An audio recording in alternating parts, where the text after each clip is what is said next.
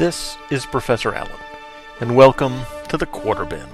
In every episode of this podcast, I will summarize, criticize, discuss, and review a single issue from my comic book collection, which I will select mostly at random. Any book from my entire collection is eligible, as long as I paid no more than 25 cents for it. Was the issue worth 25 cents? Was it a bargain at 25 cents? Or was it still overpriced? Stay tuned and find out. For this third episode in the Quarter Bin, I'm looking at John Sable Freelance number 44 from First Comics, with a cover date February 1987. John Sable Freelance number 44 had a cover price of $1.75, meaning I acquired it at a very enticing 86% discount. The story, The Hard Way, Part 1, was scripted by Mike Grell. Art was by Judith Hunt and Mike Manley. Sadly, this is the first issue of the title where Grell stopped drawing the issue. But that's what you get when you let randomness dictate your reading order. The issue starts in Eden's apartment, where John has arrived to take her to dinner. Their old friend Gray is there, and the actor slash dancer slash choreographer is over the moon with joy. In delight, he spends the next four pages giving us all the exposition we need to begin this story. A movie that Gray appeared in six years ago, called The Hard Way, is finally being released in theaters. It turns out that the late Paul Goddard, star of the film, is becoming his generation's James Dean. The movie is finally coming off the shelf because any film that that dead actor was in is now a guaranteed box office success. Maybe it's a turkey, Gray admits, but now it's going to be a money making turkey. I'm 33 years old, John. If this movie hits, it could be one last shot for me. Along with the rest of the cast, Gray has been invited aboard the producer's yacht for the film's premiere at the Cannes Film Festival. Gray sets up a meeting between the producer Frederick Miles and Sable. Miles reveals that only one print of the film exists, others having been destroyed in mysterious ways. It goes with me to Cannes, he tells Sable. I want you to come along and make sure that nothing happens to it. Sable points out that he can just make another print of the film for safety's sake, but Miles is a typical Hollywood douchebag. Think about it the last existing print of The Hard Way. People will be lined up for blocks for a chance to see it. No critic will dare pass it up. Sable, to his credit, is mostly uninterested in the opportunity to spend a week with a bunch of Hollywood types. It's not until Gray drops the name of reclusive actress Deborah Lawson that Sable finally agrees to take the job.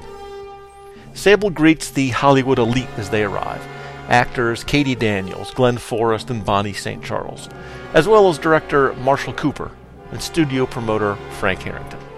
Sable secures the film in a footlocker in his room, admitting that that may be not enough to keep anyone out. Well, it will slow them down a bit. He chats with Glenn Forrest, who has heard of Sable, and shows off his huge ring, a gold dragon with a green jewel at the center, I had the ring for years, but the director of Dragon's Gold spotted it and decided to work it into the plot. It's become my trademark. At dinner, Forrest continually pops Dramamine for his seasickness. Then Deborah Lawson arrives, and she immediately attracts Sable's attention. He kisses her hand and tells her he has always admired her work. To which Katie Daniels comments, Wait till you see the film. You could admire a lot more of her. The cast spends the rest of the meal putting each other down, mocking each other's career prospects and or film talent. The careers of some are on the upswing and some are on the downswing. Jealousy, envy, and pride all find places at the table. As Harrington, the promoter, gets more and more drunk, his tongue becomes looser and looser. I'm just doing my job, but that doesn't mean that I have to be pleasant. His only kind words are directed to the actor Glenn Forrest, although he couches the compliment within a mixed message. The world is about to see the finest performance of Forrest's career. Unfortunately, an image built on macho, murder, and mayhem isn't going to mix well with the role of homosexual writer in The Hard Way, especially when most of your fans drive Jeeps, chew tobacco, and drink beer. Suffice it to say that the cast and crew reunion, six years after filming, is anything but pleasant. The next morning, Katie and Gray go scuba diving off the side of the yacht. Gray asks Sable if he has any requests. Pepperoni pizza, Sable wisecracks. Hold the anchovies. In the water, sharks circle the pair of divers. Katie notices and panics. From the deck of the yacht, Forrest fires his pistol at the shark. The gunshot brings Sable out on deck. Fortunately, he was already wearing his Speedo with his gun in his hand. You'll never hit it with that, he says. Let me try the boomstick. Sable dives into the water, and because he is part James Bond and part Prince Namor, he manages to kill one of the sharks. The blood from that shark attracts more of the beasts, and in the frenzy, Sable leads the swimmer safely back onto the boat. Sable returns to find his room ransacked, but the print of the film is still safely locked away. This enables them to narrow down the suspects as Gray and Katie were in the water at the time. They weren't suspects anyway, Sable explains. They're the only ones who stand to gain from this movie. It's someone else, maybe several someones. That evening, Sable approaches Deborah Lawson on the deck and they chat, maybe flirt a little. He asks her why she, why any of them, are doing this. She explains that although Hollywood is all glitter and tinsel, the late Paul Goddard had a spark of real magic. He stood for a dream, and real or not, the dream deserves to live. Suddenly, a shot rings out. Everyone rushes out of their cabins. Gray confirms that the film is still safe. They do a quick attendance check. Someone's missing. Where's Glenn? Katie Daniels asks. Probably vomiting over the side, Frank Harrington opines. Sable tries Glenn's door and finds it deadbolted. He kicks in the cabin door and Glenn is inside dead, with blood spatter on the cabin wall behind him. End of part one.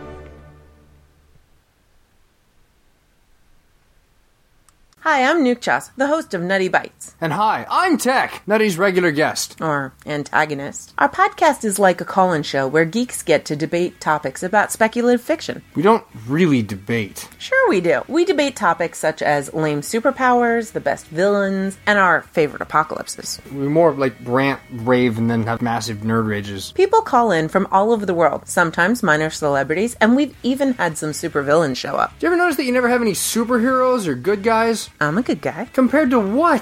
Mm, antagonist, not really a guest. Nutty Bites, nimlast.org.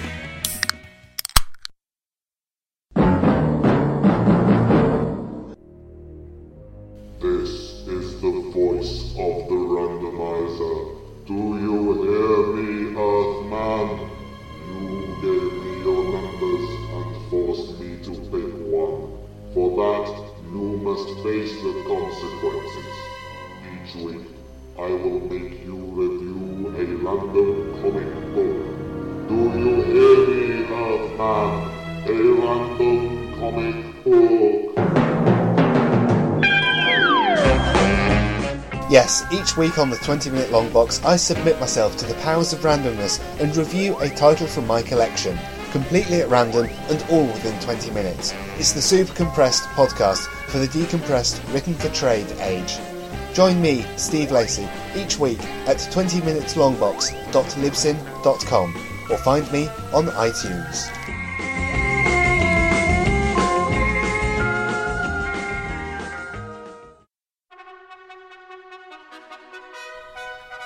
And we're back. The book John Sable Freelance tells the story of former Olympian John Sable. After the athlete's family was murdered in Rhodesia, he returned to the USA to become a freelance mercenary and bounty hunter, which is a lot better than freelance missionary, which is what I said in my first draft of this episode. He is, in fact, a freelance mercenary and bounty hunter. There is a secondary identity, but it doesn't come up in this issue, so we don't need to go into that here. But this issue is a bit of a change of pace for the title. For the first 26 and a half pages, this was a pretty standard bodyguard story, albeit Sable was bodyguarding a movie, and the location was exotic. But on the last page and a half, we learned that this is actually a murder mystery story. And once our cast gets on the boat, it does actually fit that template in retrospect. We have a limited number of suspects, all with different competing motivations. Mike Grell did a good job of misdirection of beginning in one genre and later revealing we were actually in another. He tells us there's one print of the movie, makes a big deal about locking up the movie, constantly checking on the movie, and then we end up with someone dead. Maybe the whole last print of the film was just a MacGuffin, an excuse to get these particular characters together as a way of telling this particular story. We sometimes refer to comic books as cinematic or compare comics to movie storyboards, but the media are not the same, and the storytelling is usually different from one genre to the other. But here, Grell really does try to make a comic book that feels like an action movie. There is a sort of movie motif on the cover, which is the only art that Grell did in this issue. Another example of this is the title splash page, which is part of page 6 and all of page 7. This shows a giant explosion destroying a van, which had been carrying out one of the few prints of the movie. It was a comic book equivalent of a smash cut, which does fit the style of the story. The scene emphasizes the interaction of violence and publicity, a theme which runs throughout. Page 10 is also an out of context action sequence. We have a, a red sports car fleeing a blue car. The drivers of the autos are firing weapons at each other, and the chase ends, get this, with the red car flying through a billboard sized movie poster featuring the exact same red car. The star of the film steps out of the red car onto a beach to wild applause and the attention of the paparazzi in, in Cannes. It's a one page publicity stunt for another movie, not our movie, with characters not part of our story, but I think it was meant to transition us to Cannes and to emphasize the recklessness of movie promotion, but I'm not sure. Like I said, that page did come out of nowhere, at least to my reading. The four page Shark Hunt towards the end of the issue also had the feel of a movie action sequence, but it did seem a bit out of place in the comic book. Over those pages, we have no caption boxes and only three word balloons. I thought I was reading a comic from today, not from 26 years ago. Before talking about the suspects and giving my prediction for who the murderer is, I promise I haven't read issue number 45 yet. I do want to talk about Judith Hunt, who guest penciled this issue. Hunt is an artist who had only a brief career in comic books, including this and the next issue of John Sable Freelance. The highlight of her career was her work on Evangeline, the first comics series written by her then husband, Chuck Dixon. Evangeline is one of my all time favorite short series, running just 12 issues from 87 to 89. Hunt did work on about 5 or 6 of those 12 issues. Now I paid cover price for those books when they came out, so I don't see much of a chance of talking about that series here on the Quarterbin Show. I do remember liking the art in Evangeline, and I have very fond memories of that book. But I admit to being disappointed when I saw that Mike Grell did not actually draw this issue. I am a big fan of his art, and I do think that the cover, which he did, was probably the best bit of art in the issue. But on to the mystery. I think the killer will turn out to be reclusive actress Deborah Lawson. I know that John Sable is supposed to be James Bond, but I still think that her crushing on him is a bit suspicious. And she has the motive to keep the film out of the public, as she appears nude in the film, even though there was supposed to be a body double for that scene. Now, I'll be honest, exactly how killing Glenn would help her suppress the film, I haven't quite worked out yet, but that's my pick. By the way, my daughter, who you may know as the host of the podcast Uncovering the Bronze Age, and co host with me of Shortbox Showcase, all available the same website and iTunes feed as this show, believes the killer is Miles, the douchebag Hollywood producer. She does acknowledge that this is the obvious choice, and to be fair, she skimmed the issue in about five minutes. The verdict on John Sable Freelance number 44 incomplete. I guess it was worth 25 cents, but I don't think I can know for sure until I read number 45. Now, I use the name Professor Allen for this podcast and other places online, and that's not just an expression or a pithy aspiration to pretentiousness. I actually am a university professor, and I feel like issue 44 was the first five pages of a 10 page research paper. I don't want to give it a grade just yet. Now, I'm not going to abandon all pretense of randomness and just roll into issue 45 next episode, as tempted as I am to do just that. But I'm instituting the new policy of modified randomness for the Quarter Bin podcast. What I'm going to do is this next time a Mike Grell issue gets picked for the show, John Sable or Warlord or whatever, and there are about 75 issues by him in the Quarterbox database. No matter what issue of his gets picked, I'll replace it with issue 45 of John Sable Freelance, just to finish up this story. I don't know when that will happen, but hopefully it won't be too long. I do want to know how this story ends, but I'm not going to read it until I'm reading it for the podcast. Well, that wraps up my coverage of John Sable Freelance 44, bringing episode 3 of the Quarterbin podcast to a close. And episode 4, I'll be looking at Thor, number 409, cover dated November 1989. No spoilers, but let me just say this.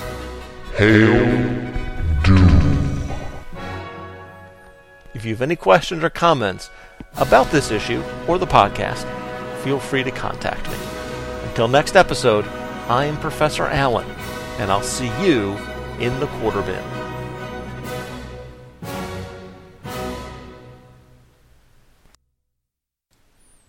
Quarter Bin podcast is part of the Relatively Geeky family of podcasts. Show notes and links are available at relativelygeekypodcast.blogspot.com, where the podcasts Uncovering the Bronze Age and Shortbox Showcase also make their home. Links to Facebook and Twitter are there as well. Feedback for the show is welcome at relativelygeeky at gmail.com. And if you like what we've got going here, please leave a review and a rating in iTunes. It'll help more people discover the show. Thanks again for listening.